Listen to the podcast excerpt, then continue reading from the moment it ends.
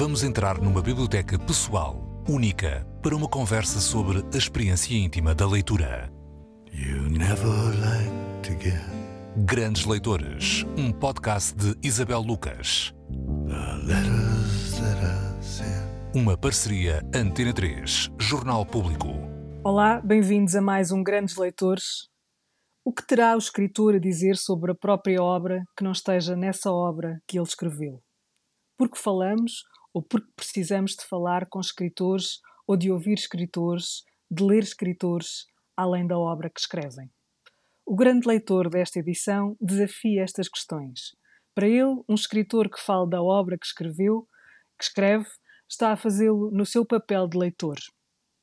O interesse ainda assim mantém-se? São já muitas perguntas como ponto de partida para esta conversa com Pedro Zarre Pereira. Ele é licenciado em Filosofia pela Universidade de Coimbra e doutorado em Estudos Portugueses e Brasileiros pela Brown University, nos Estados Unidos.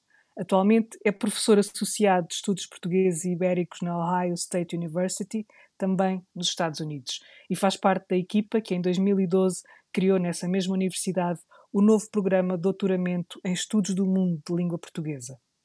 Para se juntar a nós, o Pedro convidou o escritor angolano, ou será neste caso o leitor, Calafé Palanga, músico, poeta, cronista, romancista, autor de Também os Brancos Sabem Dançar. Esta é uma conversa muito internacional. O Pedro está em Columbus, a capital do Ohio, o Calaf em Berlim e eu junto-me a eles aqui de Lisboa. Olá Pedro, olá Calaf, bem-vindos. Olá. Uh, eu não sei, uh, não sei se, se conhecem, um, uh, se, se estão aqui neste encontro pela primeira vez. Ah, é segunda, é segunda. Nós conhecemos em 2018 ah, numa conferência da American Portuguese Studies Association ah, no Michigan. Pronto, uh, mais uma vez, num- desse lado do mundo, do lado do mundo onde está o Pedro. Um, Pedro, um, tu, um, numa, numa conversa que antecedeu esta que está aqui, dizias-me que, que neste momento não lês muitos autores portugueses contemporâneos e dos que lês, lês só quase lês mulheres. Um, há alguma explicação para isto? Ah, olha, antes de mais, obrigado pelo convite para esta conversa. E o que é que eu posso dizer? É, eu acho que começa por um acidente de percurso, eh, mas também, eh, talvez, por uma, uma tendência que se esteja a afirmar na literatura portuguesa contemporânea. É verdade que há muitas vozes novas, eh, mas também é verdade que são as vozes de mulheres que têm atraído bastante mais a atenção. É nelas, nas propostas literárias, que eu tenho encontrado a discussão de temas que a mim me interessam eh, e que têm a ver com a literatura, mas que extravasam também o domínio, o domínio da literatura. Então, Por exemplo, ah, olha, ah, eu começaria pela, pelo, ah, pela Isabela Figueiredo e a publicação do, do Caderno de Memórias Coloniais em 2009, não é? E, a e depois mencionaria também o caso da, da Alexandra Lucas Coelho, ah, mencionaria o caso da. agora. Ah, agora escapa-me o nome dela, ela acaba de publicar um livro que eu mandei vir, mas que ainda não tive a oportunidade de ler, da, ah, daquela escritora portuguesa de origem goesa ah, e que publicou o primeiro livro a partir de, de- textos compostos no Facebook. ah, sim, a Ana, Ana Cássia. Ana Cássia Rebelo, exatamente, obrigado. Eh, Hoje também uma escritora eh, que eventualmente alguém saberá quem é, mas que publica sob pseudónimo, que é a Teresa Veiga. eh, Exato. Atrai, atrai muito os contos dela. Eh, e, enfim, e poderia, poderia eh, citar mais exemplos, mas nos últimos anos, e talvez tendo em conta a evolução dos meus próprios interesses, é nessas propostas que, que, que, eu, que eu me tenho revisto mais, não é? E claro, com os acidentes da vida universitária eh, e os compromissos e, e o tempo limitado, não é? Eh, Sinceramente, falta-me falta o tempo para, para fazer as leituras que seriam necessárias para acompanhar o ritmo de publicação que existe hoje num país como Portugal. Sim, eu, eu, uma, pergunta que tem a ver com o teu, com o teu percurso. És, és professor nestas áreas da, da, da literatura. Foi a tua, a tua hum, vida como leitor lá muito atrás que te levou a este, este mundo ou, ou, uma coisa não tem necessariamente a ver com a outra? Conta-me como é que, como é que chegaste hum. aqui. Se foi a leitura que te levou aqui. Uh, sim, sim, foi a leitura, mas foi também a influência de algumas pessoas, uh, desde professores a colegas, ao longo do meu percurso escolar, que condicionaram as minhas escolhas. Uh, eu, desde muito cedo, tinha uma aversão muito grande pela área, pelas áreas científicas, ou melhor, de forma mais específica pela matemática e pela disciplinas como a física e a biologia uh, não eram de facto o meu forte. E ainda por cima eu tinha o respaldo de, de uma lenda familiar de que de facto na minha família uh, as humanidades eram o, era o campo de eleição. Isso facilitou a minha preguiça mental, digamos assim, uh, durante os anos decisivos de, de, do ensino secundário. E então eu sempre pensei que iria estudar História na universidade mas nos últimos dois anos da escola secundária tive uh, sofri a influência de, de, leituras e também de, de, amigos que na altura cursavam filosofia e eu acabei por decidir uh, licenciar-me em filosofia. Queres-me falar dessas leituras que, que, que foram tão, tão, tão, importantes para ti nessa deriva de caminho? Uh, na altura, naquele momento específico em que eu estava a passar pela fase de fazer decisões em relação à vida universitária que viria, uh, naquele momento, imagino que Nietzsche foi, uh, se bem recordo, foi, foi talvez uh, a influência mais, mais decisiva. Mas já, já na faculdade, foi a partir do terceiro ano que eu percebi melhor a razão de ser das minhas escolhas, quando tive a oportunidade de me uh, confrontar com o trabalho de, do filósofo francês e de origem argelina Jacques Derrida, através de uma professora uh, na Universidade de Coimbra que, enfim, teve um impacto muito grande no meu percurso. Uh, sou, sou-lhe muito reconhecido por, por, enfim, pela atenção que ela me dispensou, apesar de uh, e digo abertamente, eu não ter tido o melhor dos percursos em termos académicos na disciplina que frequentei com ela. Mas, de facto, a presença dela e o sentido de rigor. Uh, uh, Há muitos Bom, casos assim, não é, Pedro? Nem sempre os professores com quem temos melhores notas são aqueles que mais nos marcam. Uh, eu imagino que sim, imagino que sim, imagino que, a minha, que, que o meu percurso não é inédito, nem, nem enfim, nem especialmente peculiar, uh, mas de facto foi, foi uma experiência bastante marcante e mas foi marcante a posteriori, foi já depois de eu ter sido aluno dela que comecei a aprofundar as leituras e a perceber que eram bastante uh, importantes para, enfim, para o percurso intelectual que eu começava a desenhar para mim próprio.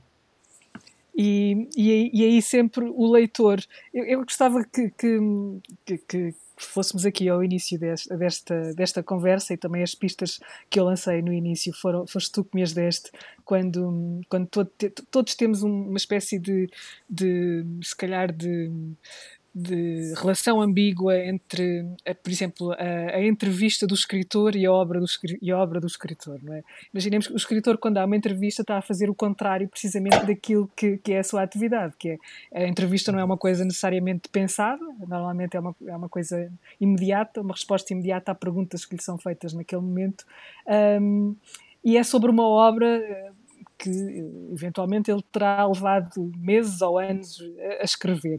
Uh, o que é que essa entrevista poderá. Uh, Porquê que há esta espécie de fascínio, ou, ou, ou, ou, no teu caso já não é um fascínio porque tu já, já maturaste um bocadinho o pensamento sobre isto, achas que aquelas, que aquelas entrevistas já não acrescentam nada à obra e, e, e precisamente é o lado de leitor do, do próprio escritor que se manifesta nelas. Fala-me fala disto. Olha, uh, como eu te disse, uh, eu estou convencidíssimo de que quando o escritor fala em público sobre a sua obra, seja através de entrevistas ou até de, textos publicados, uh, é sempre. Aliás, a partir do momento em que o escritor decide por terminada a sua obra.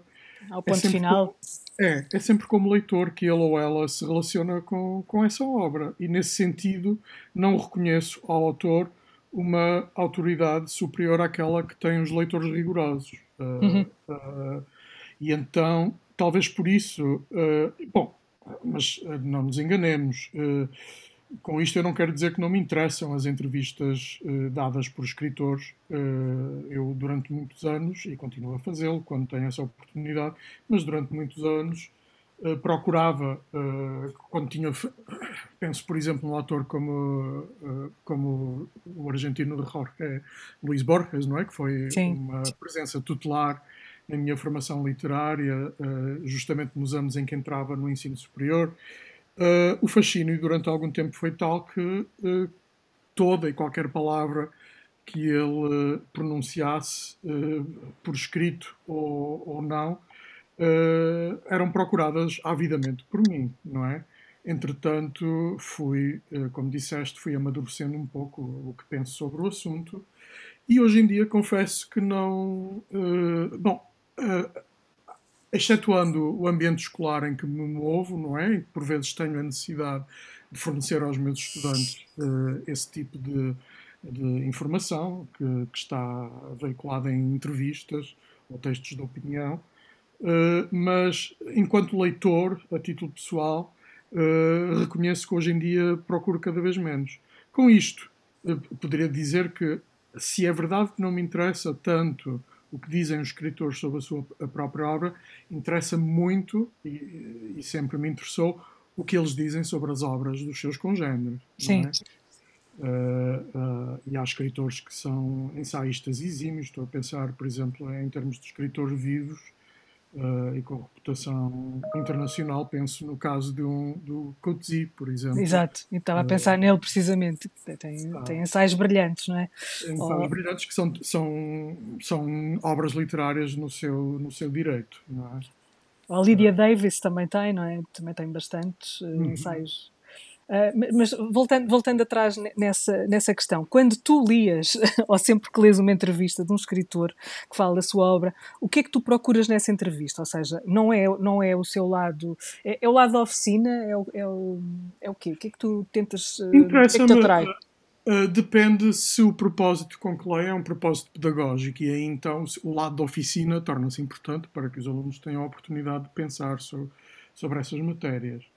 Uh, quando leio isso a título pessoal, ou mesmo ainda uh, com propósitos pedagógicos, interessa-me também entender as circunstâncias em que a entrevista é dada, qual é o meio, uh, a data, tudo isso é significativo. Por exemplo, quando são entrevistas que são dadas nas vésperas ou durante lançamentos de livros, há, há certos posicionamentos retóricos que os, que os escritores adotam eh, e que muitas vezes têm a ver com iniciativas de marketing, por exemplo. Uhum. Uh, eu vou dar um exemplo uh, antigo já uh, e que vem do momento em que eu estava justamente a iniciar os meus estudos literários, quando eu estava a fazer uma transição, que não é uma verdadeira transição da filosofia para a literatura, não é? Porque, obviamente, a literatura tem muito de filosófico, da mesma forma que a filosofia tem muito de literário. Mas uh, o exemplo que me ocorre é um exemplo de, do José Saramago, que nas vésperas da publicação do, do, do, Evangelho segundo Jesus Cristo, deu uma entrevista à revista Ler, uh, nos primeiros tempos da revista Ler, estamos a falar dos anos 90, uh, eh, em que anunciava que estava a publicar um romance muito que iria ser muito controverso uh, para, para a Igreja Católica. Sim. Uh, e, bom, uh, eu comecei imediatamente a interrogar-me quais os propósitos de anunciar essa dimensão controversa da obra, não é? Nesse contexto específico. Uh, Isso foi em vésperas de, de, do Evangelho, segundo do Evangelho, Cristo. justamente. Que, sem surpresa, não é? Sim. Para nós, obviamente foi controverso, e não só foi controverso, como provocou uh, digamos, uh, ações que nós associávamos ao, aos tempos da censura Exato. ou da Inquisição, não é? mas o próprio, uh, mas eu não não ilibo o próprio Saramago um pouco, de, não que qualquer coisa que ele dissesse ou escrevesse merecesse, enfim, aquilo que se, que se, seguiu, mas não me parece que seja inocente essa apresentação da obra como obra controversa num, no contexto de uma entrevista dada a uma revista literária, não é? Grandes Leitores, com Isabel Lucas. Sim, uh, porque é... os leitores, obviamente, são vulneráveis e vão correr a comprar o livro para descobrirem porque é que é controversa a obra, não é? Sim, essa vulnerabilidade do, do, leitor era mesmo aí que eu queria chegar. Quando, quando o leitor uh, está perante, uh, e cada vez isso é, é, é, uma evidência maior, não é? O escritor que uh, tem a necessidade, ou é-lhe exigido cada vez mais pelo mercado, esta coisa, esta palavra que, que, parece não ter muito a ver com literatura, mas tem cada vez mais a ver com literatura, é-lhe exigido que, que, se venda, não é? Que faça o marketing de si próprio. É, este, isto é, é quase uma traição àquilo que o leitor espera do escritor, não é? Sim. Ou pode ser, ou pode ser. Não? Pode, pode ser, pode, eu diria pode ser, não diria sim categoricamente. Sim. Pode sim. ser. Uh, bom, isso obviamente leva a nossa conversa para, para, para outro lado, que é o que é a literatura hoje, o que se espera dela, uh, o que é o sistema literário hoje vigente, tudo isso, não é? Esta entrevista que eu menciono do Saramago, eu creio que assinala justamente um, uma transição para o tempo que estamos a viver agora, não é? Sim. Sendo o Saramago um dos poucos exemplos de escritores uh, controversos em certos círculos, que, no entanto, receberam atenção e reconhecimento durante a vida, não é? Uh, se nós pensarmos nos grandes nomes da literatura portuguesa e de outras literaturas, e não apenas europeias, uh, a regra é que o reconhecimento chega após a morte, não é? Uh, portanto, hoje vivemos num momento em que esse reconhecimento é instantâneo uh, e, e, que os escritores são, de certa forma, obrigados a todo um circo promocional e de marketing para que os seus livros circulem e se vendam, não é?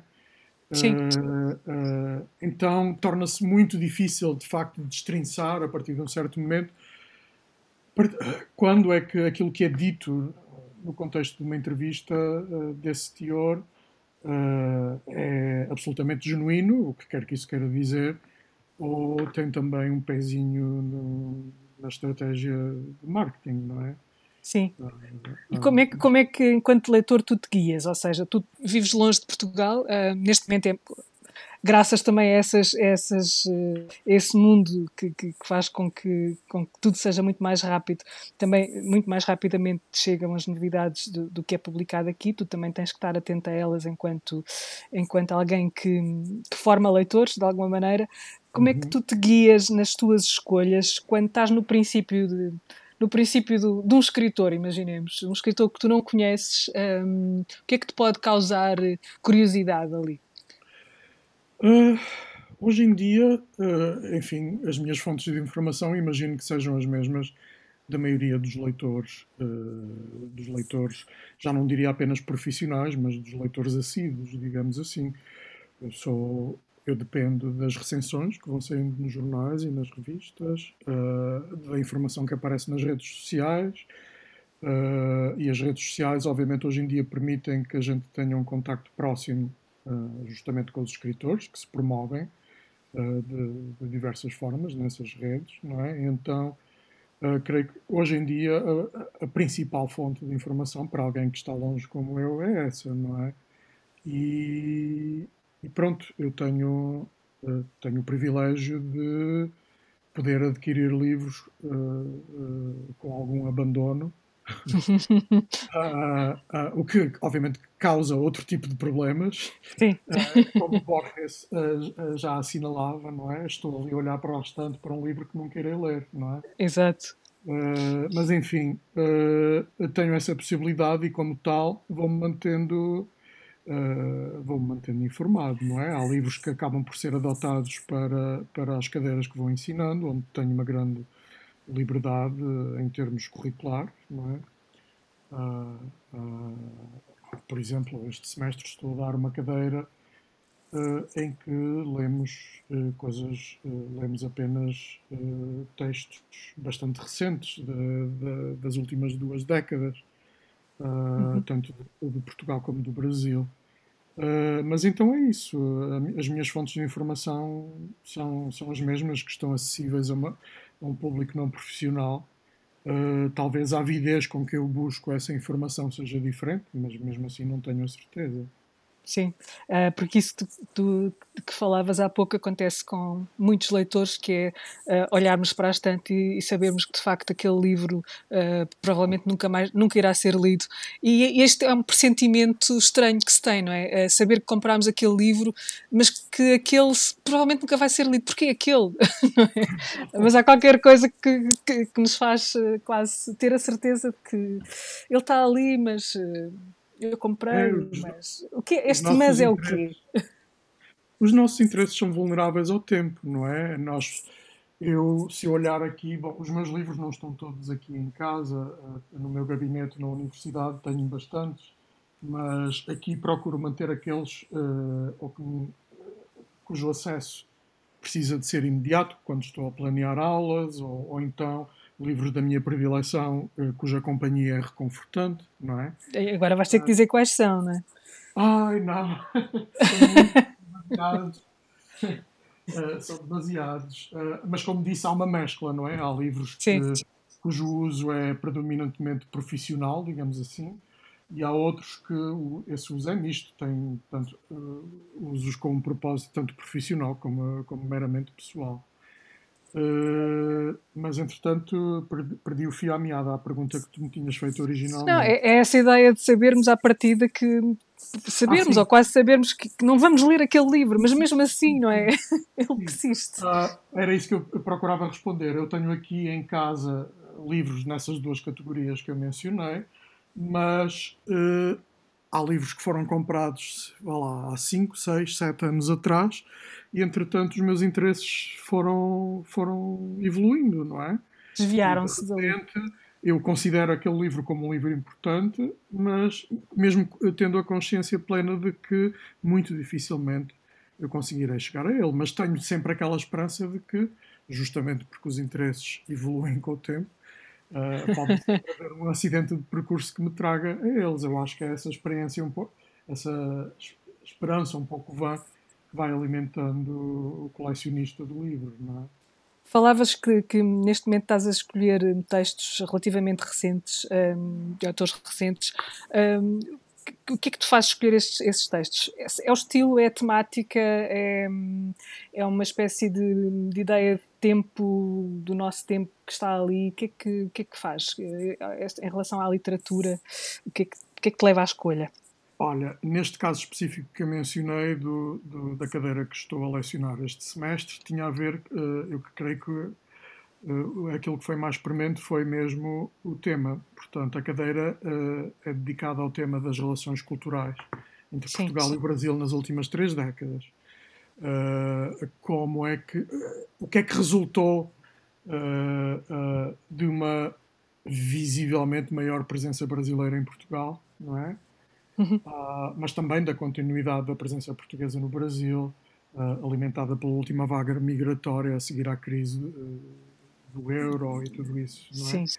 E então o meu propósito foi o de formar, e é um propósito que não terminei, é um, é um trabalho que continua em, em andamento e que é colaborativo, que é de formar um arquivo de, da informação que é relevante sobre este tema. Isso inclui, obviamente, uh, uh, textos literários que foram produzidos nos últimos anos, seja por autores brasileiros, seja por autores portugueses, em que a temática das relações culturais entre ambos os países é central. Uh, Queres dar exemplos? Sim, sim, sim. Bom, o exemplo máximo do lado português é o Deus dará de Alexandra Lucas Coelho. Sim. Uh, não é? Porque é sim. um texto de uma autora portuguesa que viveu no Brasil e que reflete sobre 500 anos de história da cidade do Rio de Janeiro e também das relações entre Portugal e Brasil. Uhum. Mas há também o, há o livro do Hugo Gonçalves, Enquanto Lisboa arde, o Rio de Janeiro pega fogo, não é? Que está Sim. mais ligado à experiência migratória de portugueses para, para o Rio de Janeiro, justamente daquilo que eu mencionava, não é? Sim, foi uma experiência que ele teve também, não é? Ele teve, exatamente. Uh, a Tatiana Salem Levy é, é, outra das autoras que lemos. Começámos o, o semestre lendo poemas de, de, uma antologia que foi publicada por uma editora independente, Vai para a Tua Terra. Uh, Sim. Inclui muitos autores brasileiros, não apenas brasileiros, mas também brasileiros, sobre a experiência migrante em Portugal. Uh, enfim, outros exemplos. Este não vamos ter tempo para ler já este semestre, mas comprei quando estive agora em Portugal, que é um livro recente da Nelly da Pinhon, Um Dia Chegarei a Sagres, uh, que tem a ver com o mesmo propósito, não é? Tratar-se de, de, de, um romance escrito por uma escritora brasileira, mas que tem a ver justamente com, com a experiência de Portugal, uh, que é possível para alguém como ela ter tido. Sim, uma das tuas, uma, um dos teus interesses um, literários e, e, também para além da literatura, ou para lá da literatura, mas que, mas que, sobretudo na literatura, e é, aqui, é por isso que estamos aqui, é, é a tua condição de, de, leitor e de conversa sobre, sobre literatura, é, é o racismo. Um, é, quase, é quase inevitável, quando se fala deste tema, não trazer, não trazer uh, coisas que, são, que não estão na literatura. Eu lembro-me lembro de, um, de, um, de um artigo que saiu no ano passado passado no New York Times. Lembro-me do título e fui, entretanto, recordá-lo, que é Every work, Every work of American Literature is about race. Eu não sei se tu estás de acordo com isto uh, e até que ponto é que uh, literatura e ativismo aqui não se tocam uh, quando se fala de, de raça. Hum. Uh, bom, uh, desde já uh, o meu agradecimento por levantares esse tema, que é no que diz respeito a Portugal e ao, e lá, ao trabalho académico que vai sendo feito sobre a literatura, é até hoje um não tema. Não é? é um não tema, sim. E é um não tema que é um não tema que que, a meu ver, uh, uh, nos inflige um, um, pesado preço, porque uh, a literatura portuguesa é muito mais rica do que, do que, do que, do que somos levados muitas vezes a pensar. Uhum. E, e, e, há, e, na verdade, esta é uma questão que a atravessa desde há muito tempo, desde os, desde os tempos da sua formação. Uh, poderíamos dizer à vontade desde o século XV, com as crónicas de Durara, uh, passando pelas, pelos autores de Gil Vicente no século XVI, uh, Padre António Vieira no século XVII. Uh, no século XVIII haveria figuras de autores negros que, originários do Brasil, fizeram os seus estudos em Portugal e, e, e procuraram, uh, até porque uma carreira literária no Brasil era muito difícil, tendo em conta que os livros tinham que ser publicados na metrópole, não é? Sim. E não havia universidades até ao século XIX, não é? Mas, assim falando de um período mais recente, eu acho que a urgência de trabalhar este tema tornou-se muito clara quando, há uns meses atrás, eh, uma atividade curricular na Universidade de Massachusetts, eh, Dartmouth, eh, provocou uma celeuma descabelada porque uma aluna de pós-graduação uh, tinha, tinha se atrevido a fazer uma leitura em que procurava aferir uh, o discurso racista num romance como Os Maias, de Essa de Queiroz.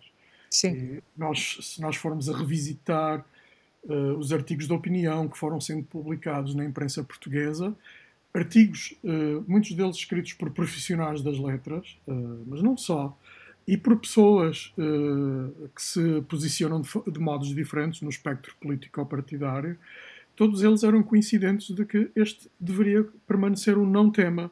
Uh, e, sobretudo, se, esse, se, a questão era levantada, como todos os colunistas que eu li fizeram uh, questão de salientar, for levantada por uma pessoa que não é ou pelo menos é entendida como não portuguesa. Neste caso, uh, tratava-se de uma estudante cabo-verdiana aqui nos Estados Unidos, não é?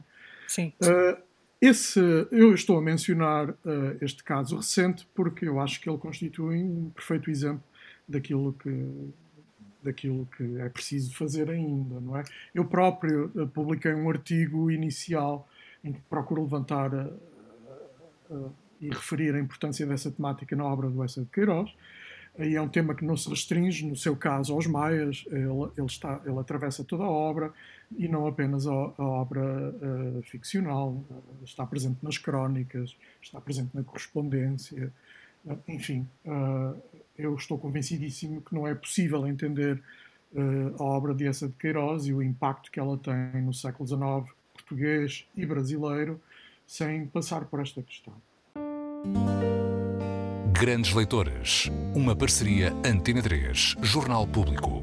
Agora, uh, sobre a interseção do ativismo e da literatura, eu diria apenas o seguinte: uh, a mim interessa-me, de um ponto de vista profissional, a questão literária ou a questão do racismo enquanto questão dos estudos literários. Mas é preciso dizer que, num país como Portugal, que saiu da sua experiência imperial e colonial apenas em 1975, nós nunca tivemos um discurso oficial que revisitasse e reformulasse o discurso que o Estado Novo impôs uh, para ler uh, a história das relações entre Portugal e as suas ex-colónias, não é? Esse discurso transitou uh, praticamente sem, sem, sem reformulação até ao nosso tempo.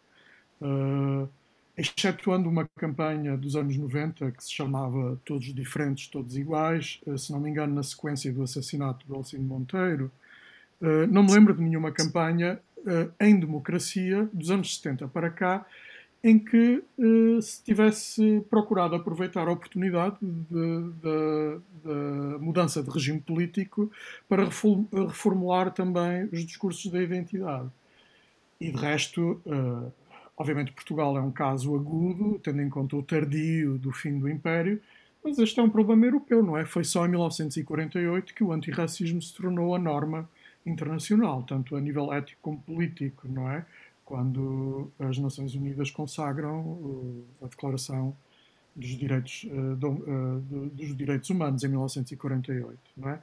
Não me lembro, na minha experiência escolar em Portugal, estou a falar da escola primária à universidade, de, em algum momento, se analisar a linguagem dessa declaração e de se analisar o impacto que essa linguagem deveria ter uh, nas relações sociais uh, nas, nas, sociedades europeias contemporâneas, não é?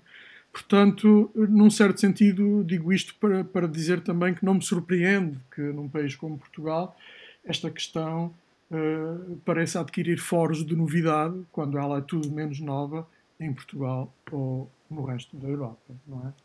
Agora, uh, em termos estritamente literários, eu diria que uh, este, esta polémica que eu mencionei é de facto desconcertante, porque, uh, como eu, eu, eu, eu, mencionei o caso dessa de Queiroz, mas mencionaria que a partir dessa de Queiroz, e mesmo já num, uh, em autores como Camilo Castelo Branco e, e, também Júlio Diniz, para falarmos ainda em autores uh, do século XIX, da segunda metade do século XIX, a questão colonial está presente em todo lado, mesmo quando, não é, quando é referida apenas indiretamente. no caso dessa de Queiroz, ela é referida de forma mais insistente. e isso também não é um acaso, tendo em conta a carreira diplomática que ele seguiu e que o obrigou a confrontar-se com o colonialismo e o imperialismo britânico e francês, etc. Mas temos, eh, ainda na sexta-feira passada, eu fiz uma apresentação no Congresso da Abraplip, Associação Brasileira de Professores de Literatura Portuguesa, em que falava de dois autores, hoje esquecidos, eh, um mais do que o outro, que são Ferreira de Castro e Mário Domingos autores da primeira metade, uh, ativos Sim. sobretudo na primeira metade do século XX, uh, e autores que têm obras em que a crítica, a denúncia do racismo é extremamente contundente. No caso de Ferreira de Castro, há uma obra da juventude que ele depois repudiou e não incluiu nas obras completas, que se chama Sangue Negro, é uma obra Sim. de 1923, esgotadíssima, e no caso do Mário Domingos, há várias. Eh, eu trabalhei na minha comunicação, sobretudo, o, o Preto de Charleston, mas há uma peça de teatro de 1938, que hoje circula apenas em versões policopiadas, que se chama Má Raça, e em que uhum. o argumento da peça é muito parecido, quer com o Preto de Charleston, uh, quer com o Sangue Negro do Ferreira de Castro. Uh, resta dizer que ambos estes autores uh, cultivaram uma amizade de longa data, que iniciou-se nos anos 20 na redação da Batalha, do jornal A Batalha, e que durou até à morte de ambos já nos anos 70. Portanto, para concluir, é uma questão que se me figura como central para quem quer entender a literatura portuguesa do século XIX e do século XX. O século XX ainda é mais. os silêncios sobre esta questão no século XX são ainda mais complexos, diria eu. Sim. Uh, mas uh, é tempo de estas questões serem debatidas e, sobretudo, serem investigadas sistematicamente, não é? Sem complexos. Sim, e é tempo também de chamar para esta conversa o Calaf, Olá Calaf, Calaf é palanga. Uh, tens estado a ouvir, tens estado a escutar o, o Pedro. Um, e achas que no, como é que achas que no século XXI se está a lidar com, com este tema literariamente, Calaf? tu que já, já tens escrito sobre isto, tens pensado sobre isto, és chamado a pensar sobre isto, queres entrar na conversa sobre este tema uh, literariamente, é, não é? Sim, eu, eu, eu, acredito que, que existem vários, eh, várias velocidades, digamos assim. Uh, uma coisa é o que, é que o mundo está a escrever, não é? O que é que os escritores e os leitores estão à procura e estão a trabalhar. E, e, depois, claro, o que, é que o mercado literário consegue absorver e a, e a que velocidade consegue absorver o que está-se a passar em termos né, de tendências editoriais no mundo todo. Uh, o, caso do Brasil, por exemplo, é, é gritante, não é? Uh, o Brasil está muito mais maduro em termos uh, é? de, de literaturas que lidam com, com questão de racismo. Eu acho que, um, por exemplo, é um, um, um escritor intelectual é? de, de, de, primeira linha, Abdias do Nascimento, uma figura que é muito pouco estudada. Uh, eu nunca, nunca encontrei livros deles uh, né, presentes nas nossas livrarias em, em Portugal, mas uh, no Brasil, né? com todos os problemas que o Brasil tem, ainda assim essa literatura está presente. Né? Nós entramos numa, numa agora atravessa em, em, em, Lisboa, mas lembro-me né, quando viajava para o Brasil voltar com a mala carregada de, de literatura do, do, do, não é? ao, ao nível do Abdias, Leila Gonçalves e, e, e outras figuras, né? Sueli Carneiro, enfim, a, a, lista é enorme. E, e era, era estranho né? não ver essa presença e, e, e, e, os diálogos que essa literatura uh, estabelecia com, com, não só com o seu tempo, né? a altura que essas obras foram escritas, mas também, claro, com, com, com os, tempos, os tempos atuais.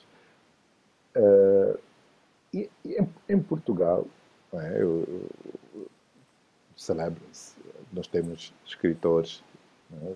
de literatura africana que são bastante celebrados. Uh, Luantino Vieira, Pepe Tela, Água Luz, Mia. Mas, Temos agora uh, o prémio Camões para, para Paulina Chiziane também, que estava esquecida. Claro. Sim, totalmente. Mas, mas eu acho que, é, que é um, é um, é um dá, dá para refletirmos sobre isso, por exemplo, porque muito da literatura presente, né, das ditas literaturas africanas, que, que, desses nomes, para mim, são os meus heróis literários, né, são pessoas que me formaram enquanto, enquanto escritor. E enquanto leitor também? Sim, absolutamente. Né, cresci com, com, com, com esses livros. Mas é uma literatura branca, né? Eu, eu, eu tenho bastante dificuldades em, em, em classificar as coisas né, como negro, sim, branco. Sim, sim, sim. Não, sim. não, não no sentido né, sociológico, porque eu entendo essa construção e sei, né,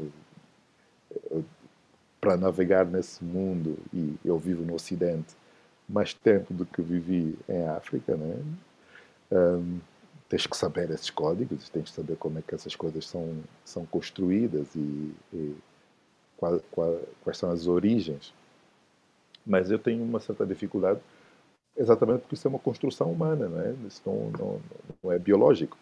E por isso, daí a minha resistência, só por isso.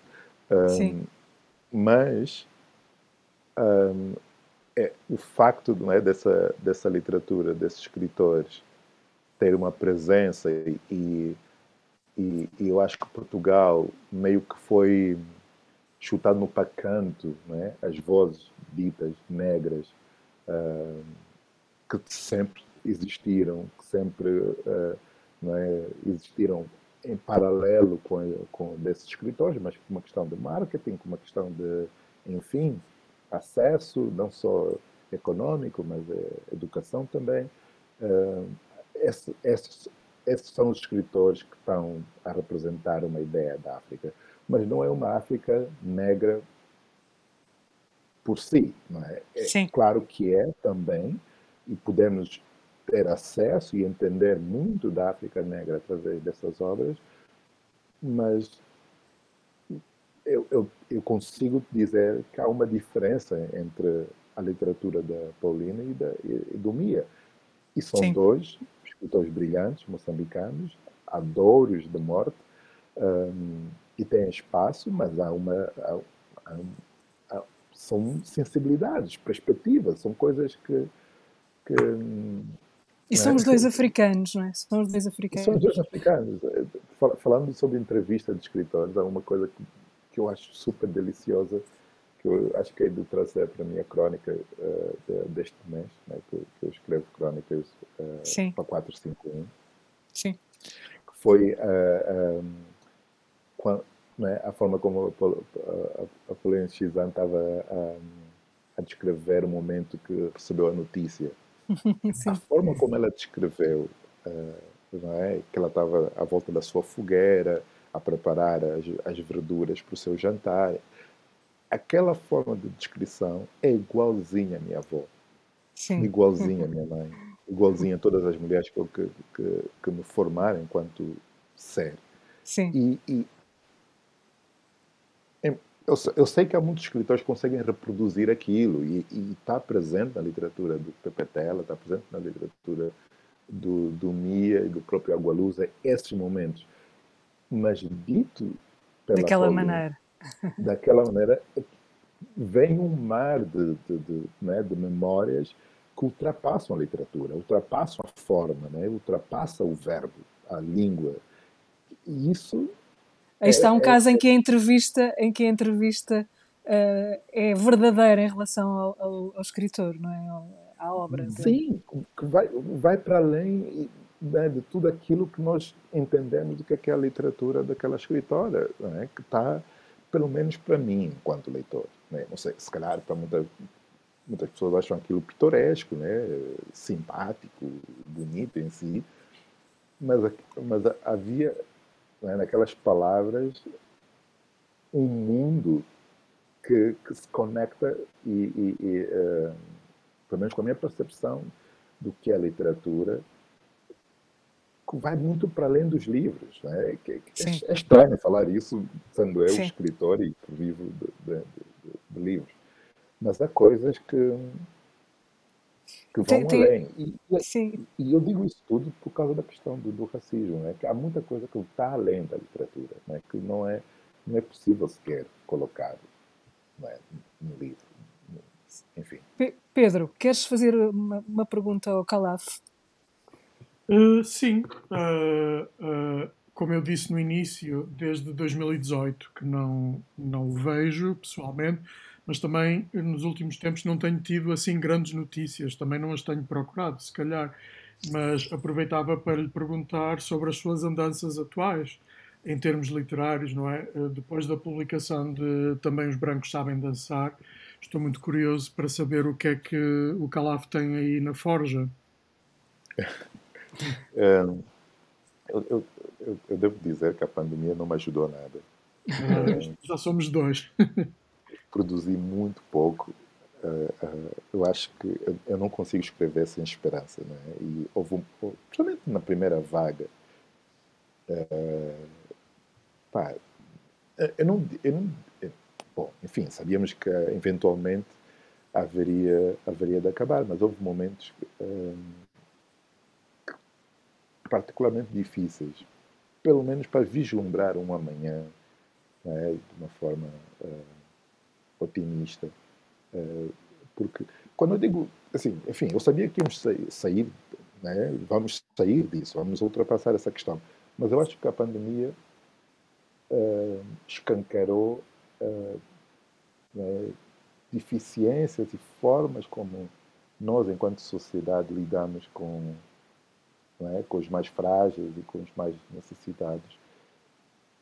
A mim, devo, devo confessar que, que, foi um bloqueio. Eh, eu ainda estou a tentar sair desse, desse lugar, não é? Que, que questões sobre não é, o, o porquê escrever e para que, é que serve o que, o que estou a escrever isso foi particularmente difícil para mim, mas, mas tenho sim alguns, alguns rascunhos. Eh, estou a trabalhar em, em, em contos nesse momento, estou, eh, estou fascinado com, com, com, essa forma. Não é? eu, eu me considero um cronista e, e dedico muito tempo da, da, minha vida a pensar no formato crônica, mas nunca me aventurei muito para os contos e, e, e gosto e, e o que tenho lido ultimamente um, é? essencialmente tem sido contos. O que é que tens lido? De quem? Bem, há um, não, sei se, se, se, está traduzido, mas é uma coleção de contos de uma escritora nigeriana chamada Leslie Neka Arima. Uhum. São. Uh, Nos Estados Unidos está certamente. Aqui sim, eu, eu, eu leio muito certeza. Em, né? em inglês. Por estar a viver em Berlim, nesse momento, estou a ler muita literatura em inglês, porque né, tenho, tenho mais acesso, embora haja uma livraria em língua portuguesa boa e a Dussman também, que é a FNAC local, Sim. também tem algumas, alguma literatura em português. Mas o título da, da Leslie Arima chama-se What It Means When a Man Falls from the Sky. Uh, é um livro muito, muito, muito, muito bonito. Uh, é um escritor sul-africano uh, que eu acho que teve. acho que é muito milongo, mas se eu tiver, se eu, se eu tiver enganado, por favor, não, não me matem. Uh, e, depois eu fiz fiz a curadoria do, do Festival de Literatura Africana este ano, embora tenha, tenha estado a trabalhar nesse festival desde 2019. Sim.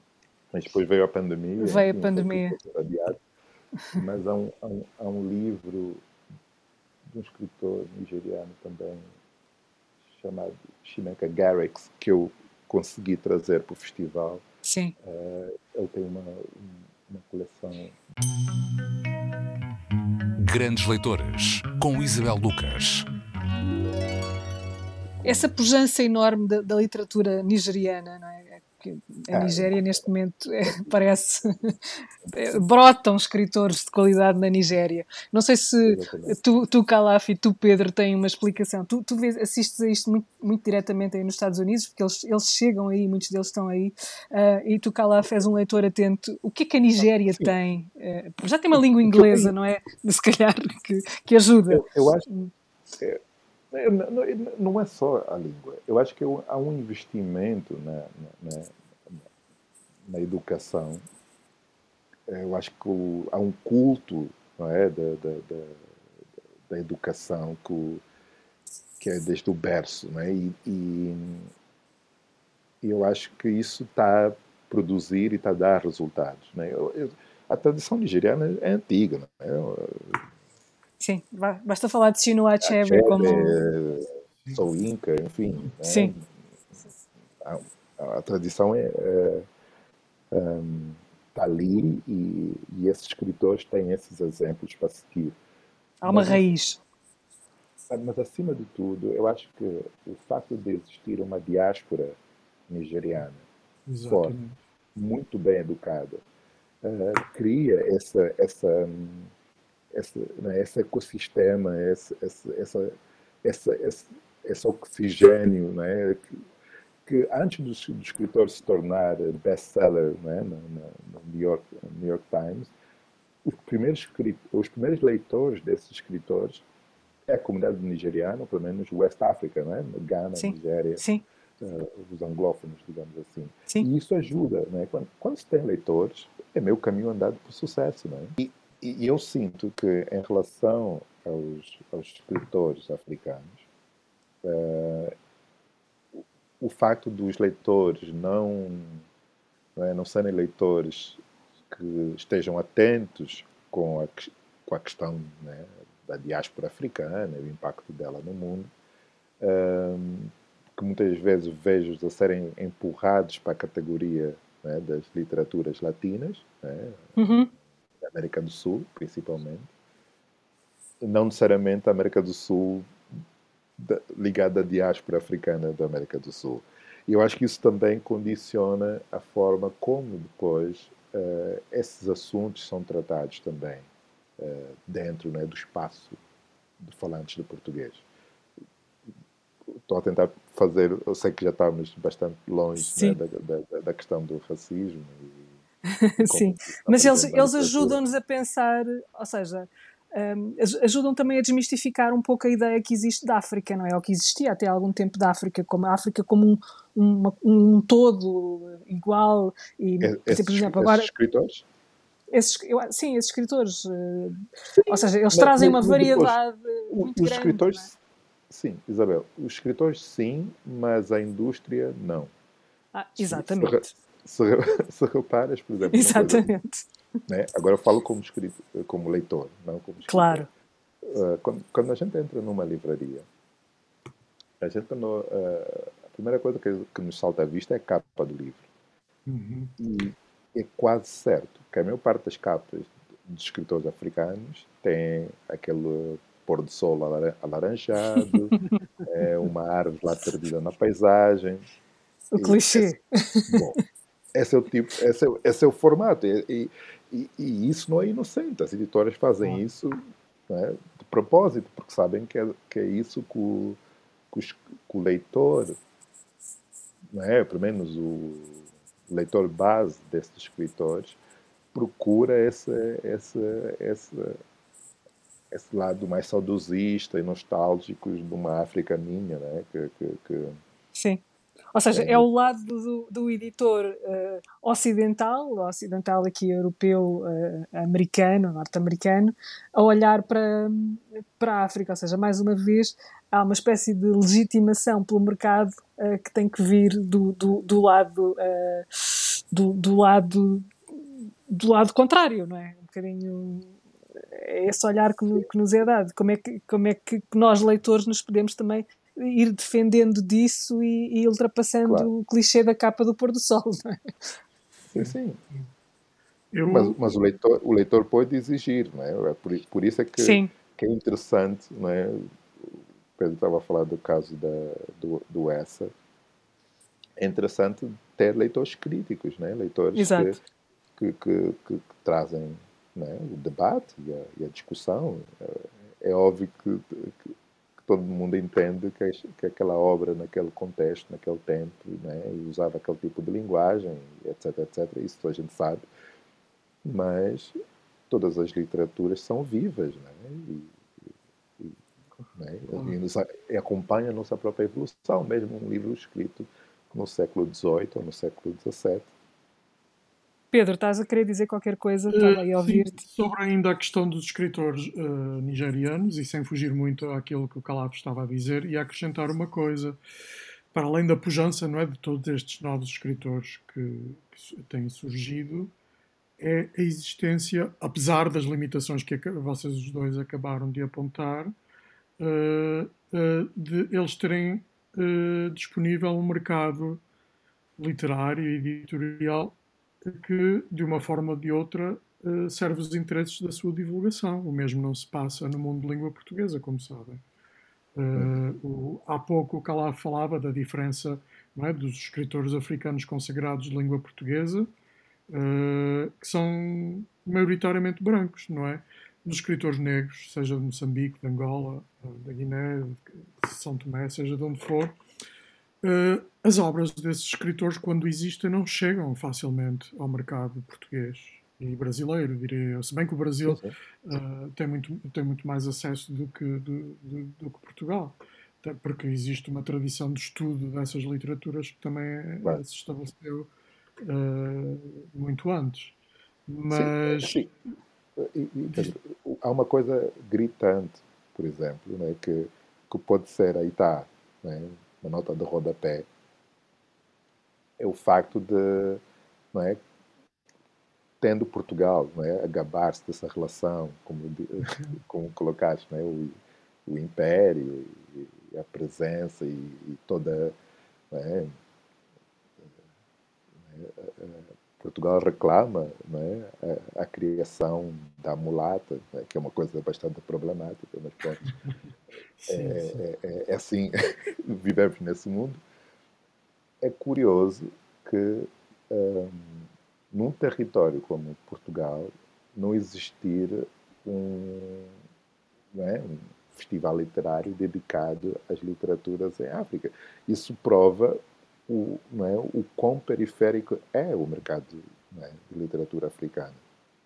Não, não só os seus escritores, como o pensamento que é produzido nesse espaço. E isso, isso é gritante. É? Nós olhamos uh, para, para a forma como é, os festivais são programados e quem programa. Eu sei que há um, há um trabalho enorme. Eu, eu, não, eu não teria ser honesto se não, se não frisasse um trabalho é, incrível que o Instituto Camões faz e, e, que. Desculpa, eu não vou conseguir pegar nessa sigla. Uh, a Associação de, de, das Bibliotecas, a DG. Hum, enfim, perdoem, eu, eu, eu, eu, não tenho notas, e isso ser uma conversa sem notas, uh, perco-me. Mas há, há, uma, há, um, há, uma, há uma política de divulgação da literatura em português que engloba todos os escritores. Mas o, é, isso é um trabalho institucional, é? quase institucional, semi-institucional, digamos assim. Uh, mas, mas em termos de, de indústria, é? Quando, dos investimentos que se fazem, pá, um escritor que vem de, né, de, do, do país do Mia e do país do Pepetela, uh, pelo menos os escritores negros que não passaram né, pela, pelos, pelos canais, digamos, né, da, da, da, grande literatura e com, né, com os editores com nomes sonantes, que eu, por acaso, tenho a sorte de ter um uh, que, que né, não, vamos ser, uh, não, vamos ser naivos, abre portas, né? ter um, um, editor que, com, com peso do meu, por exemplo, o Zafirino Coelho. Uhum. Um, ah, todos os outros escritores que não têm esse, esse, esse, esse privilégio ah, não têm chance. Zero de chance. O manuscrito, quando chega à maior parte das editoras, é, é chutado para canto, né? para já, né? Enfim, trazendo um escritor de tão longe é sempre complicado. É? E, e, criar mercado para uma, para uma, uma voz emergente é, é, é, uma condicionante que é quase impossível de ultrapassar. E quando olhamos, por exemplo, para a literatura anglófona, essa vontade, essa fome do novo, né? Do, quem é uhum. quem é a próxima Chimamanda, quem é a próxima Zadie Smith, quem é, quem é o próximo Tejo Cole, é cultivado em todas as frentes, desde as editoras uh, né, de pequena escala até as pinguins da vida. Sim, eu, eu concordo, estou de acordo. Eu acho que esse fã pela novidade não está igualmente presente uh, em Portugal. Uh, ou estará eventualmente em relação a alguns autores fetiches, não é? Uh, mas não há uma curiosidade pelo novo e pelo diferente. Uh, eu, pelo menos, não, não a vejo dessa forma. E diria só, uh, para acrescentar, que, obviamente, Portugal não é o único país onde as discussões sobre legados do colonialismo, o racismo, a escravidão e tudo mais é uma discussão difícil, não é? Essa discussão é muito difícil na França, na Inglaterra, na Alemanha. mas, não obstante essa dificuldade, nós deparamos nesses países com um índice de divulgação das obras de pensadores e escritores africanos ou negros das suas desses países, não é? Autores negros desses países que em Portugal não estamos uh, nem, nem longe nem perto de, de chegar lá, não é? Uh, uh, enfim, eu acho que aí isso seria também matéria para reflexão.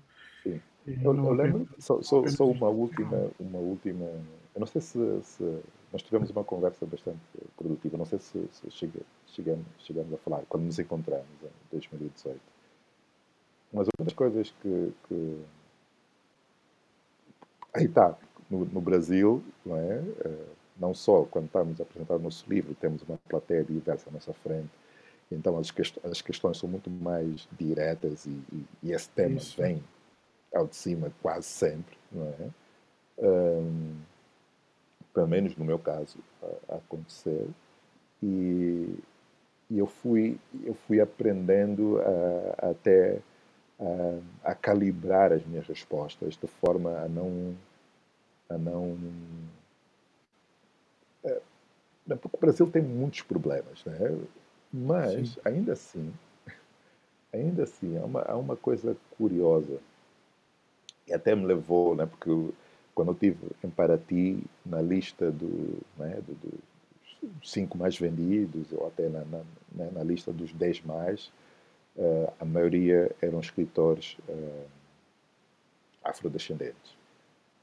E, e, e, um nativo americano né, da, da, da, Amazônia. Um, e, e, assim, é óbvio, a minha resposta na altura, né, lembro, não sei se foi a Globo ou qualquer outro jornal que me perguntou uh, uh, se, o porquê disso, enfim, né? devíamos estar a, aplaudir. Eu, eu, eu, simplesmente sinto que o mercado brasileiro e todos nós, é, nesse top 10, é, eram todos uh, editados por editoras né, de peso. Companhia das Letras, Todavia, enfim, né, editoras que não têm problemas de penetração e de divulgação dos seus, dos seus autores, dos seus livros. E, e eu, eu senti